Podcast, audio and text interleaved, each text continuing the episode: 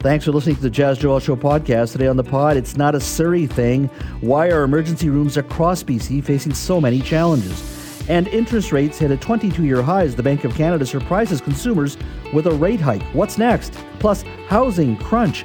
Canada needs to build more than 800,000 homes a year till 2030 just to keep up with growth. So, why are we only building a quarter of that? That's all next on the Jas Johal Show podcast. Let's focus on another form of growth, and that, of course, is our healthcare needs, uh, specifically in Surrey. Now, Surrey's healthcare services, especially at the hospital, uh, have been under scrutiny as of late. Doctors at the hospital warned of unsafe conditions, uh, emergency room congestion, and a shortage of hospitalists. Now, Dr. Urbain Ip, the former medical director at Surrey Memorial, was on this program last week, and he told us he wouldn't send his own family members uh, to the facility and said that patients could wait up to three days before getting proper care due to to a shortage of hospitalists. Take a listen. I want Fraser Health, the leadership, be transparent with the public and say, look, we do have trouble. We understand that we are doing our best. Be patient with us. If my family gets sick, I know if I send them to the hospital and they need to be admitted to hospital, there might not be anybody to take care of them for the first 48 to 72 hours because of the hospitalist shortage. That was Dr. Urbain Ip. Now, a lot has occurred since then, and today BC's Health Minister Adrian Dix uh, announced a number of improvements at Surrey Memorial Hospital. Uh, Minister Dix joins us now. Minister, thank you for speaking to us today. Good morning, Jas, or good afternoon. Good I afternoon. guess it's, it's been a busy day for you. That's for sure. Like No, it's been it's been good. It's just it's just uh, it's always morning here in Surrey. there you go. Well, today you promise uh, contracts for hospitalists, uh, hiring more staff for the emergency department, uh, uh um, uh, and of course the maternity ward, and of course mental health services as well for the hospital. How long will all of this take? Um, there's immediate actions that are the work we're doing with hospitalists now around the physician workforce and service levels.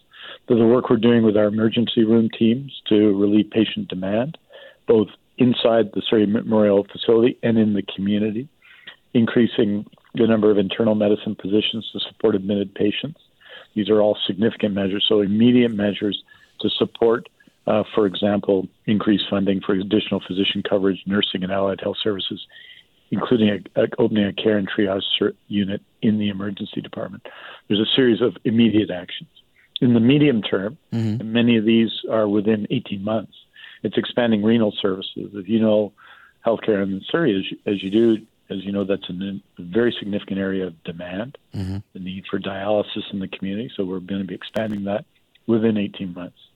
Uh, adding within 18 months again two cardiac catheterization labs at Surrey Memorial Hospital, adding a net new MRI for many people in the cardiac unit. You know, we've dramatically increased MRI in the community and around Surrey and Fraser Health but adding an additional one will reduce time that people have to wait in the in the cardiac wards for some specific MRI services, the renovations of existing operating rooms, and so on.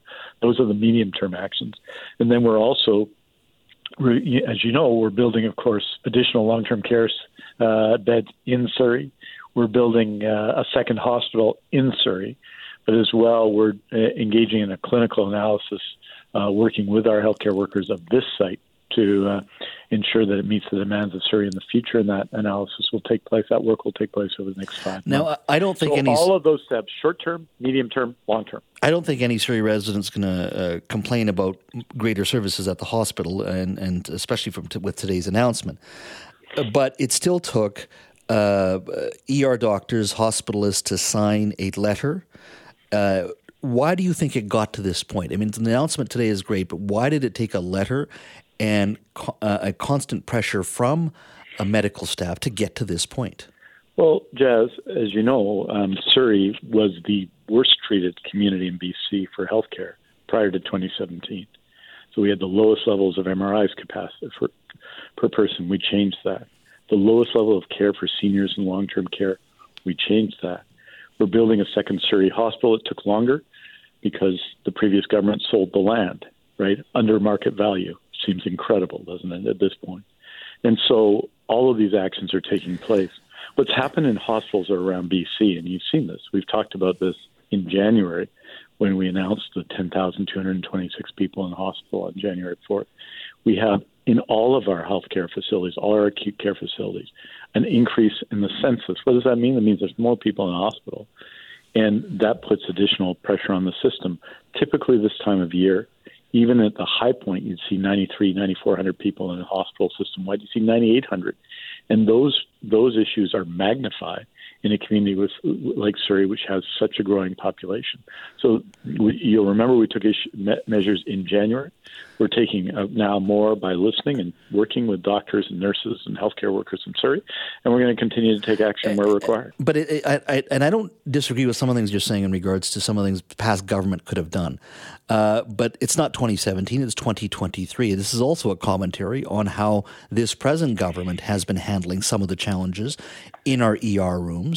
Uh, do you think that perhaps the CEO should have been fired, or the board uh, had have uh, had some changes brought in in regards to what's transpired? Look, at the end of the day, it takes a lot for doctors to come out and sign a letter and say this is really bad here. I wouldn't even send my own family here, and you can blame the liberals. I don't disagree with some of the things you're saying. But you're you're you're uh, six years into your mandate now. it's not, it's on you, is it not? I'm not blaming anybody. What I'm saying is that Surrey had suffered most from the previous government's health policy. Since we got here, we've invested more in Surrey than anyone else ever. But we got to continue to do that because the population growth is here in Surrey. We've just been through, Des, I know um, people, a three year pandemic. Yep. Surrey Memorial Hospital was the hospital in BC. when We had some of the condition, circumstances in the north. Remember, we were moving patients from the north. They had all hospitals had to deal with that. Surrey has the most essential workers, the most people working at the beginning of the pandemic in the community, in healthcare. They had real challenges, and the people at Surrey Memorial Hospital did breathtaking work about which they can be very proud. It was historically important work in this country. We've been through a three year pandemic that put constant pressure on our healthcare system. We have other challenges like the the uh, the overdose public health emergency in that time, in the time we're talking about, this hospital, Surrey Memorial Hospital, increased its operating room time by 13%. It's staggering, the success they've had. But when you have many more patients coming to the hospital, the doctors um, spoke about about that, about some of the things they thought could happen now. And we sat down, worked with them, and uh, we're implementing some of those things. And that's what you'd expect us to do. But, you know, in 2018, we started on the new Surrey Hospital. It'll be under construction this summer, right? We're starting with a long-term care home. It's started this summer. We had the lowest level of MRIs uh, for an urban community in Canada per capita. We've added seven new machines available in Fraser Health, a couple in Surrey, so, and we've moved past. And on seniors care, it was the worst ratios of staff to patients at Surrey long term care homes in the province, and we've changed that. So, so the hospital made progress. We got to make more. The hospital, you say construction begins uh, uh, this summer. How long? Uh, what's the time period? Three years. That's right. It's 20, 20 It'll be substantially complete in 26, open in 27. And that's a significant increase because here's one of the things that it's important to recognize about Surrey is that the population has increased about 100,000 a decade. If you think of that, every decade in really our lifetimes. Here it's a nine, Jeff. And and what's changed though, and changing in the next 20 years, is Surrey has always been one of the youngest communities in BC, which puts, has typically put more pressure on education than on health, right? Because that's where the demands were.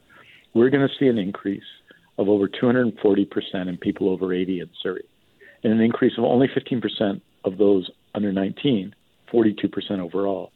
So what you're going to see is an aging population in Surrey.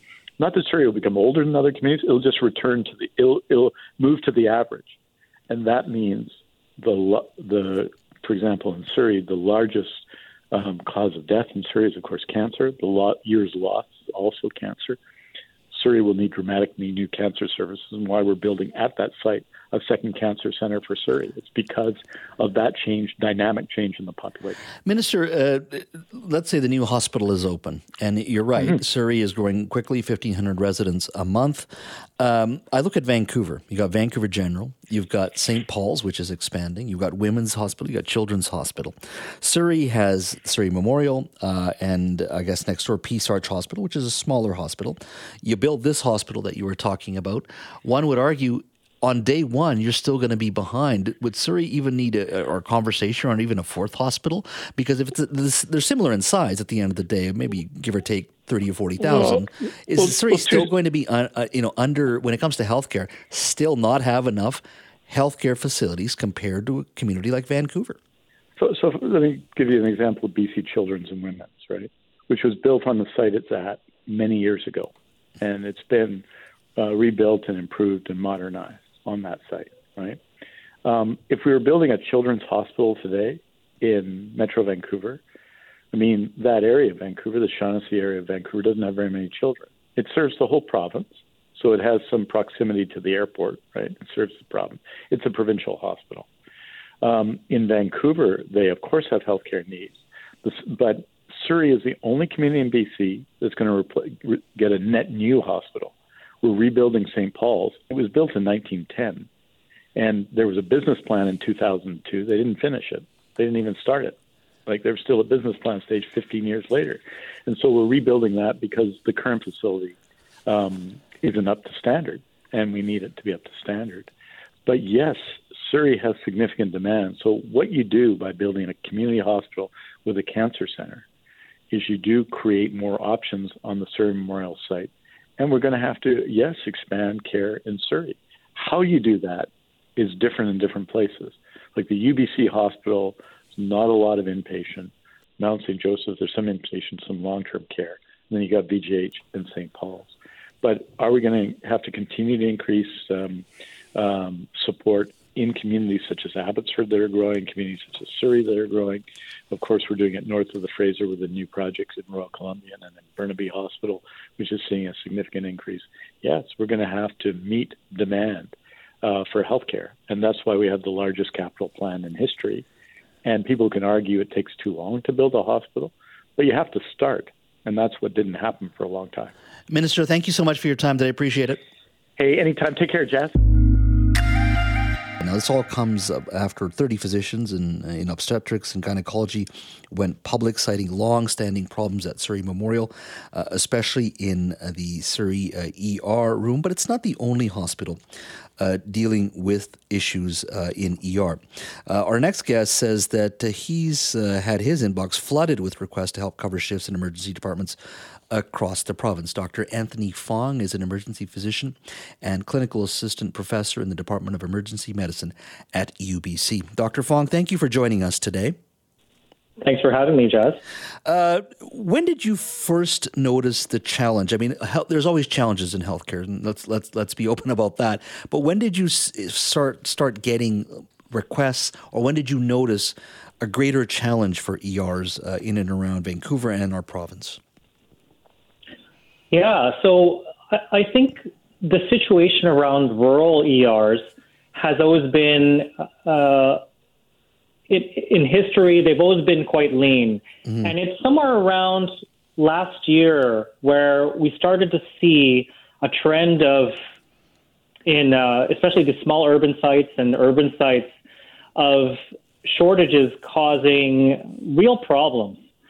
And so you know, over the last month, I was just counting the number of urgent uh, emails and emails marked as extremely urgent or crisis, and I received about one or two a day. So, like 50 or 60 of them in the last month. Uh, how much of this is systemic, and how much of this is COVID related in your mind? Oh, I think it's systemic. Um, the impact of COVID uh, definitely has uh, it definitely has contributed to the problem. But I think this is a statement as to the the deeper problem of a systemic failure to plan for healthcare resources in terms of you know planning for the family doctors in terms of the multiple roles that we play in the healthcare system. Um, and when do you think that started? I mean, some have said this is an issue that actually started in the 1990s in regards to how we uh, train doctors or even open up spaces to train doctors in in in, um, in universities. Uh, when did this start in your mind? So I've been in practice for about 15 years, mm-hmm. and I think things in rural areas have always been kind of tight. And where I first started to notice uh, things falling apart in the urban sites was sometime around I would say it was last year. Mm-hmm. Um, and we started to see a real loss of faith in due process within, you know, amongst healthcare workers.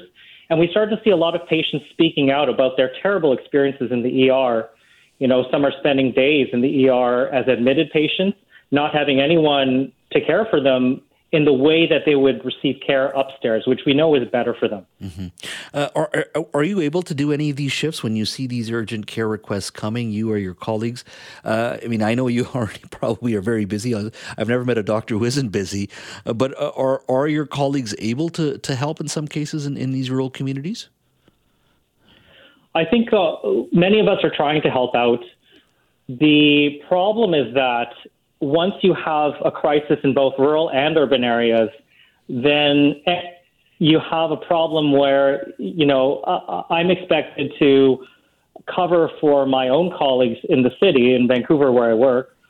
And that, you know, there's just tension pulling me in both directions because these rural sites, which, you know, I'm, I've worked for Northern Health as well as Island Health, and I keep on getting updates from the interior as well these keep uh, giving me updates that are, to be honest, distressing.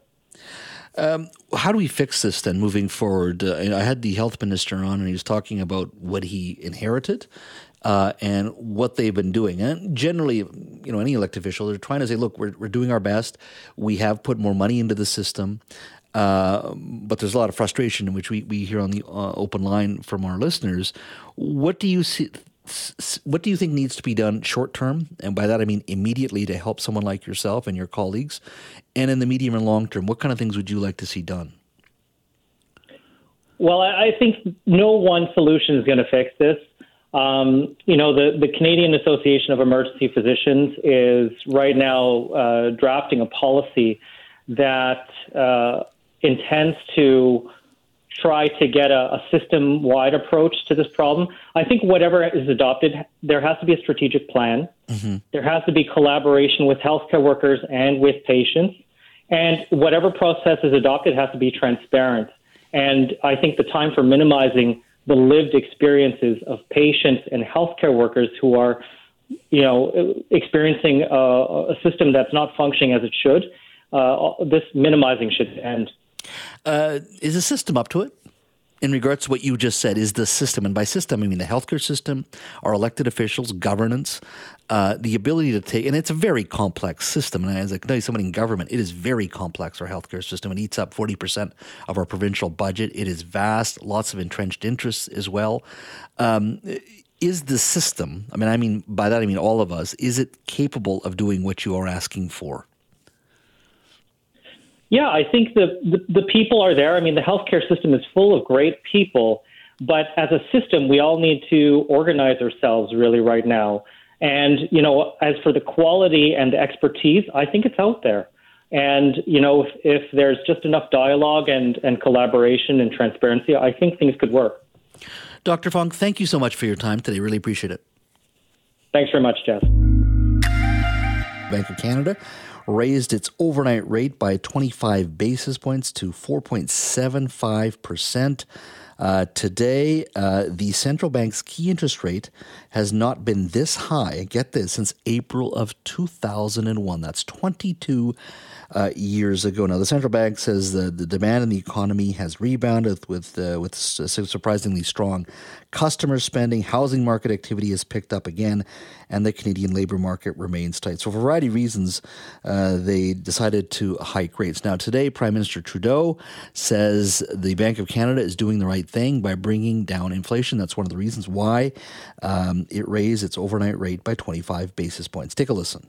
The Bank of Canada is acting to bring down interest, uh, bring down uh, inflation, and it's working. Our inflation is coming down. At the same time, our job as a government is to be there to support Canadians, to be there with supports for families, be there with supports for kids who need dental care, would be there for supports for Canadians who are struggling right now. Now, Prime Minister Trudeau's comments uh, came uh, as the opposition aggressively challenged the government's uh, economic policy. Uh, the uh, Conservative Party leader, Pierre Poilievre, says the Bank of Canada is only acting and doing what it's doing because of incredibly strong federal government spending, too much spending, and not enough saving. Take a listen. Interest rates are now 19 times higher than they were a year ago. The governor of the Bank of Canada, the former Liberal finance minister, countless other experts agreed that the prime minister's deficits are ballooning inflation and therefore interest rates. So there is, of course, a political uh, conversation in and around uh, the, the, increase today. But what's this mean to you, uh, to your family finances, and perhaps you have a mortgage or a variable rate mortgage, or maybe you're going to renew very soon. Well, joining me now to talk about today's uh, hike of 25 basis points is Ron Butler. He is a mortgage broker at Butler Mortgages. Ron, thank you for joining us. It's my pleasure. Thank you for having me. So, uh, was this rate hike a surprise for you? It was a surprise. Uh, 21 out of 23 economists surveyed last week believed there would be no change, and obviously there has been a change. Um, uh, it's it's it came a bit out of left field. It was not telegraphed, uh, but it's happened, and here we are. What's this mean in your mind uh, for the average consumer? Somebody uh, in the midst of a uh, with a mortgage, perhaps heading into a renewal. Uh, how much of an impact do you think this is going to have on the average person's um, uh, pocketbook? This is definitely impactful because it has a twofold effect. Obviously, uh, Bank of Canada has raised their rate by a uh, quarter percent. Every commercial bank in Canada, by the end of the day tomorrow, will have raised their prime rate by a quarter percent. This means that every variable rate mortgage in Canada will go up a quarter percent every uh, home equity line of credit will go up a quarter percent, and some of these rates are becoming very high. The new bank of, the new bank prime in Canada is 6.95, with uh, equity lines on your house in the mid sevens now. Like this is just just a year ago they were 2.95, so that's just an incredible jump. Uh, and the effect on fixed rates is actually potentially worse we have seen two year, three year, four year, five year fixed rates increase over the last two and a half weeks, having some kind of anticipation of what might be going on. They've gone up nearly uh, half of 1%. Some of them have gone up as much as three quarters of 1%.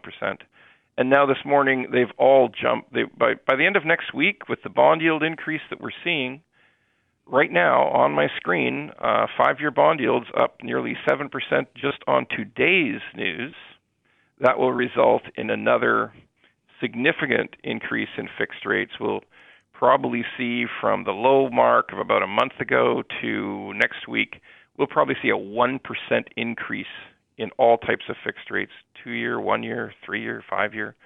All fixed rates up probably 1% by the end of next week. Uh, when I heard the news this morning, um, you know, we had a, had a, a there was a medium uh, sized developer in Richmond who walked away from uh, condo development. It was in the news here uh, just last week. The money was returned to uh, to those who uh, had uh, pre pre-purchased the condos. they were in the about to start construction, but these rates just basically took the whole business plan for this condo development and just turned it upside down. I was talking to a major developer last week at a housing symposium. The amount of um, developers who have purchased land in the midst of putting the project together have now just want to sell the projects uh, to bigger developers because the math just doesn't work in regards to developing right now. I mean, this uh, when I when I look at this, I could never mind just uh, consumers, developers themselves. Nobody wants to do anything right now just because it, everything is so volatile. Because potentially there could be more increases coming. I talked to an executive at a big five bank just a month ago. He advised me that within that bank, in the previous rolling 12 months, they had not done one single develop, land development loan in 12 months. So everything you're saying is absolutely factual. We are watching um, new home starts of all types, multifamily, you name it, all types slowing from the year 2021. Less starts last year in 22. There'll be fewer starts again this year, and that's on top of a million new Canadians coming to the country last year and potentially maybe another million this year. Uh, so yeah, this is this is about as serious as it gets. When uh, politicians use the word housing crisis, it may not mean too much to them because they're not having a crisis, but it actually is the right words to use because if we're seeing reduced housing starts, no development lending, and more immigration, it's just math and it's all bad. Uh, yeah, we're speaking to um, the president of the independent contractors uh, uh, right after this conversation. And uh, you know, we're uh, there's a talk of the RBC report that came out last month talking about you know we need over 800,000 homes in Canada per year to be built every year until 2030, just to keep up with the growth that you're talking about. But our housing starts peaked in 1972, I think it was, with uh, just over 200. That was housing starts per capita, yes. Yeah. Housing starts per capita peaked in 1972. They're down 50% again per capita. The country's grown enormously in 50 years, but per capita, they have dropped 50%. Housing starts are down 50% from the peak per capita year in 1972. So there's almost like there's two crises here. Number one, uh, those that uh, perhaps borrowed a lot uh, not expecting the increases that we're seeing. So there is an immediate crisis, which is can I uh, keep paying my mortgage? Uh, and then there's the second issue if developers aren't building because their business model is not completely blown up, dealing with future growth. By future, I mean two years from now, five years from now, the housing isn't going to be there. Um, yeah, I mean, the word crisis is appropriate because it's it's like you're sleepwalking into a disaster.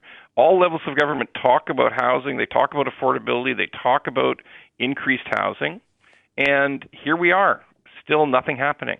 L- reduced starts, uh, development at a standstill. Uh, what in the world is going to happen in three years?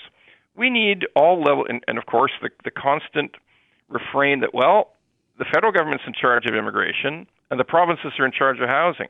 Well, at this moment in time, we have to talk about a desperate coming together of these two entities. Someone has to do something and do it soon because without attention to the housing in Canada, we're all going to have more problems. I mean, sure, people who've got paid for houses in Shaughnessy are probably fine, but the rest of Canada, the young people of Canada, the new immigrants coming to Canada, this is a legitimate crisis that must be addressed. And this is speculation, of course, but what do you think Tiff Macklem uh, is actually seeing to say, you know, we're going to raise rates? What do you think he's looking at? Well, in some ways, Tiff Macklem is blameless. Uh, what he, he has good insight into the exact positioning of inflation. He sees, in all likelihood, that the next report we, we see is probably not going to be that promising. He understands that the economy continues to grow. He understands that there is really no job loss in this country of any kind. There's just just, just job growth, and this tells him that unless he can find something to radically slow the economy, that inflation will continue, and he just has one job, one job, keep inflation down. So if you only have one job, every you're you're the hammer and everything looks like a nail. So you have to take actions that you can to get that one job complete and get inflation down. So the really concerning thing to my mind is this may not be the last increase. There may be more increases late in the summer, early fall. And that is truly worrisome for so many Canadians. Mm-hmm. A final question to you: If someone to, uh, has to renew their mortgage, or is carrying a significant amount of debt, um, and they came to you for advice, what would you tell them today? We're telling everybody the same thing uh, that today uh, you should, if your mortgage is coming up for renewal, do not take a variable mortgage under any circumstances. Pay attention to the lowest possible rate that's available on a two or three year fixed rate mortgage. Uh, give yourself some security, but don't go long because sometime in the next two years, rates will fall. They just have to. The economy is a cycle, after all. And once those rates start to fall, you don't want to have another three years left on your mortgage at higher at a higher rate. So two year, three year fixed rates. Shop as hard as you possibly can to find the best possible deal, and also turn to lenders to see if you can get or, uh, amortization increased to the maximum of 30 years, and that might help you with your payment. So there are strategies seek out mortgage professionals who can give you good advice, and there are some strategies that will help. Nothing is, is going to solve this really difficult rate environment we're in right now, but you can get help, and there are some strategies. Ron, thanks for your time today, my friend. It's my pleasure. Thanks for having me on. I appreciate it. Well, with our housing stock already severely strained, we'll soon need to find a way to accommodate a record surge in new Canadians. Now, a recent RBC report on housing says Canada needs to build, get this, nearly 6 million new homes by 2030. That's a 40% increase as demand due to internal growth and immigration accelerates. Can we actually do it? Think about that for a second. With high interest rates, which we just talked about, municipal red tape, and a skills trade shortage. Joining me now to discuss the issue is Chris Gardner, president of the Independent Contractors and Businesses Association. Chris, thank you for joining us today. Thank you, Jas. Great to be on the show. Uh, let's talk a little bit about housing. Obviously, interest rates uh, uh, went up by a quarter point today. Uh, not a surprise for some, but very surprising, I'm sure, for others, especially uh, if you're carrying a, a, mortgage or if you have to negotiate. But let's talk a little bit about actually building housing in the context of today's announcement and the need to continue to build housing across this country, especially in, in here in British Columbia. Uh, how do you view today? Well, listen, we uh, we've been in a, a in a housing. The, the words housing and crisis have are are, are together uh, in British Columbia uh, have, have been this way for the last two decades. And if you look at CMHC, the Canadian Mortgage and Housing Corporation, they said that the last time housing was affordable in Vancouver and other major centers in uh, in Canada was in 2003. So that was effectively a generation ago. And so the increase in interest rates today, and if you think of what's happened, interest rates were, you know, a quarter of a percentage point, the Bank of Canada rate back in February of 2022. So just a little over a year later, uh, we're at 4.75%. That is, uh, that's an incre- that's an historic increase in interest rates. So that's putting pressure on the, on housing affordability to the point you just raised. Um, and so uh, affordability is going in the wrong direction uh, for Canadians and for British Columbia. Now there has been much said. I was just at a at a, a housing symposium last week in in Maple Ridge for uh, for-profit housing and non-profit housing. Uh, we had government officials there, including the minister. We had developers there. Uh, all uh, facets of the housing industry. I think everybody generally agrees we need to be building more housing. What do the numbers say to you, and I know RBC had a report recently, walk me through what the numbers say and where your concerns lie. Well, yeah, every, as you pointed out, every single major analysis by a think tank, a bank, uh, real estate um, analysts have all pointed to the same thing. The issue is supply.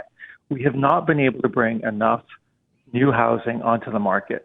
And so if you go back to 1972 when Canada's population was 22 million people, we brought onto the onto the market new homes in 1972 uh, in the order of about 250,000.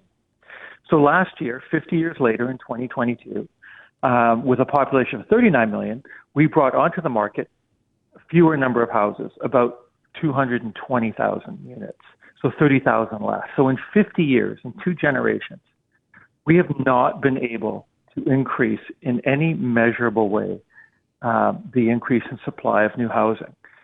And so the RBC report that you mentioned that came out in May said that Canada needs to build about 5.8 million new homes between now and 2030. That's a little over 800,000 homes a year. So, how on earth are we going to move from just a little over 200,000 homes a year to about 800,000 homes a year? Uh, to have any hope of reaching that target, we are going to have to do things very, very differently uh, than we have been. And so the challenge before us is enormous. Uh, I'm, I'm going to go through the numbers again. So basically, 5.8 million homes, according to RBC, need to be built in Canada by 2030 because of uh, a lack of housing and immigration. Uh, so it's about a 40% increase uh, from today. That comes out to what 830,000 new homes need to be built in Canada every single year for the next seven years. Uh, and as you said, we build only about 220,000 new homes, and that hasn't changed since 1972, give or take a few thousand here or there. So That's we right. somehow, the, so ultimately the math doesn't work here. And if you, if you don't do that, then you got to crunch again. You got to crunch not just on people who want to buy homes, but also ultimately, I guess it would impact the rental rent, rental business as well. Yeah, that's right. And and, and you know, we um, we if you look at the, the issues, the challenge we have is that housing has become an an an intensely political issue. And so if you go to city halls, and I was at City Hall um, last week speaking before uh, de- the Development Permit Board uh, related to 111 new units that were proposed uh, on a site in downtown Vancouver. This site is an empty parking lot. It's been an empty parking lot for a decade. Um, and if you know, I was speaker of the 60 people who were aligned who registered to speak. Only four were speaking in favor of the project, and therein lies the challenge. We need more supply, but every time a new project is proposed, people will say the building is too uh, the, the project it's the tower is too too tall. Um, it's not right for this neighborhood. There'll be too much noise. The views will be obstructed. Like you can just go down. There's a list as long as your arm about why we shouldn't build. And the challenge then is that councils get nervous and everything starts to slow down. And so if we're going to have any hope of making a measurable increase in the number of new homes we're bringing on onto the market, we're going to have to dramatically change our thinking, and that's going to require um, city halls moving faster, uh, reducing red tape and regulation, reducing the costs they're imposing on onto builders and developers, and for the public to embrace density. Without density, uh, we just aren't going to get to where we need to be in terms of the supply of uh, housing on the market. We are speaking to Chris Gardner from the ICBA. We were sp- speaking a little bit about the RBC report that came out last month, basically saying we need an almost 6 million new homes in Canada by 2030 because of uh, the challenges or lack of housing presently, and of course with our immigration boom. And as Chris said, uh, we're averaging about 220,000 homes, new homes that we build every year. Yet we need 830,000 new homes annually to be built. So the math doesn't work. Chris, let's talk about uh, a little bit about your business. You, you represent uh, independent contractors. Uh, give me a sense of what it is like for you and your members in you know training the next generation. One thing it's one thing about building these things but you need people to build these homes. Uh, how are we doing in regards to enticing people to get into the construction trades number one? And how is training going in regards to getting as many of these people trained up and working on on these job sites? Well there's a couple of challenges that that our economy is facing and one is we're going over a demographic cliff. So if you think about what happened in british columbia last year for the first time ever more people died than were born in british columbia uh, we've never had that before. So we're going through uh, a huge crisis and a, and a, demographic shift that is going to have significant repercussions in our economy. And so there's two ways through this. One is technology, and construction is a technology story. Um, the way we design buildings, build them, is rapidly changing because of the use of technology. Uh, and artificial intelligence will bring a whole new wave of opportunity um, for construction contractors. And the second is immigration. And there's been a lot of a lot of debate and discussion about immigration. We are taking in record numbers of people, about 500,000 this year, next year, and the year after.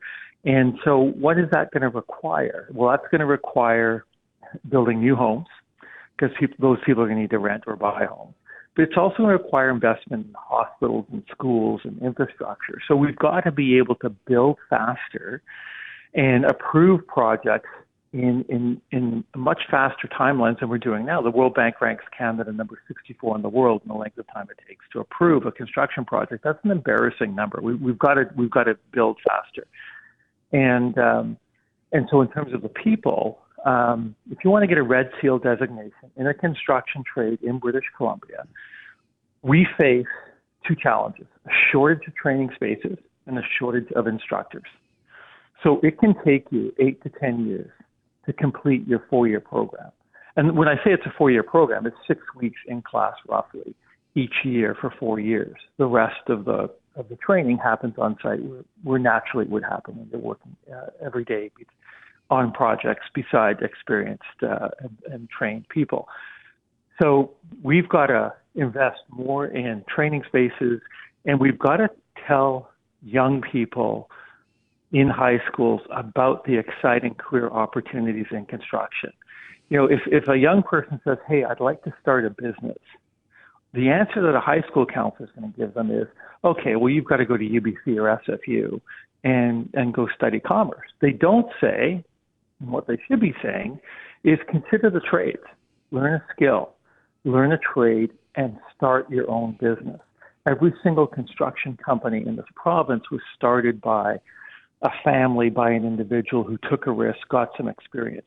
The ability and the exciting opportunities in construction are um, um, um, unbelievable, but we don't tell that message to kids because everyone is so focused on their phones and developing apps and you know you're going to work for facebook or amazon and that's a challenging narrative to overcome but we've got to do a much better job of getting that message to kids uh, are you hopeful here that the I mean, it's not a, even a business challenge. It seems to be a psychological one or a political one where we do have to streamline how we approve projects and, and build more housing. Ontario seems to be actually, the provincial government there is basically telling the city, get on with it, or we're going to start rezoning ourselves. British Columbia hasn't gone that far yet, but even with their housing naughty list, they're slowly edging in that direction, one would assume, especially if these cities don't move forward and show movement. Do you generally like what the province is doing here, or do you think um, there are other ways to do to get more housing built, or do you think they should go even further in regards to just compelling these cities to get on with it? Well, I think there's a lot of finger pointing between the federal, provincial, and local levels of government. And I think the big problem as a taxpayer, as a homeowner, as, a, as someone who wants to buy a home, if you look at these three levels of government, they can't figure things out. They, everyone blames everyone else. And, you know, the province will say the feds isn't doing enough. The province will say city halls aren't doing enough. City halls will say, well, well all these services are being downloaded on us. And so as a taxpayer, as a home buyer, you don't really know who to believe. The only thing you know is that affordability is going in the wrong direction. So the first task is for the three levels of government to get their act together. And it goes from everything from, you know, the, the 500,000 immigrants that are going to come into Canada. We're going to go there, we're going to recruit all these folks. But then when they come here, we're not building enough housing. We've got to invest more in hospitals and the infrastructure, school, and infrastructure like schools and roads and bridges. Um, tra- providing training opportunities for them and recognizing their credentials. You know, we've got a, a challenge in our healthcare system, and we're going out recruiting nurses and doctors. But when they get here, the feds open the door and say, "Come on in," and they get here, and the provinces say, "Well, hang on, you know, it's going to take you two, three, four years before you recognize your credentials." So they're not working together in collaboration. And housing is exactly uh, it, it's in that similar basket of areas where governments are not coordinated and they're not working together. There's just too much finger pointing. So, do I think that if the feds, the province, and cities figure it out and work, whether that's a carrot and stick approach, but something's got to change because if it doesn't, we're going to have another generation of Canadians who are effectively going to give up on ever owning a home. Chris, thank you so much for your time today. Really appreciate it. Great. Thank you, Jas.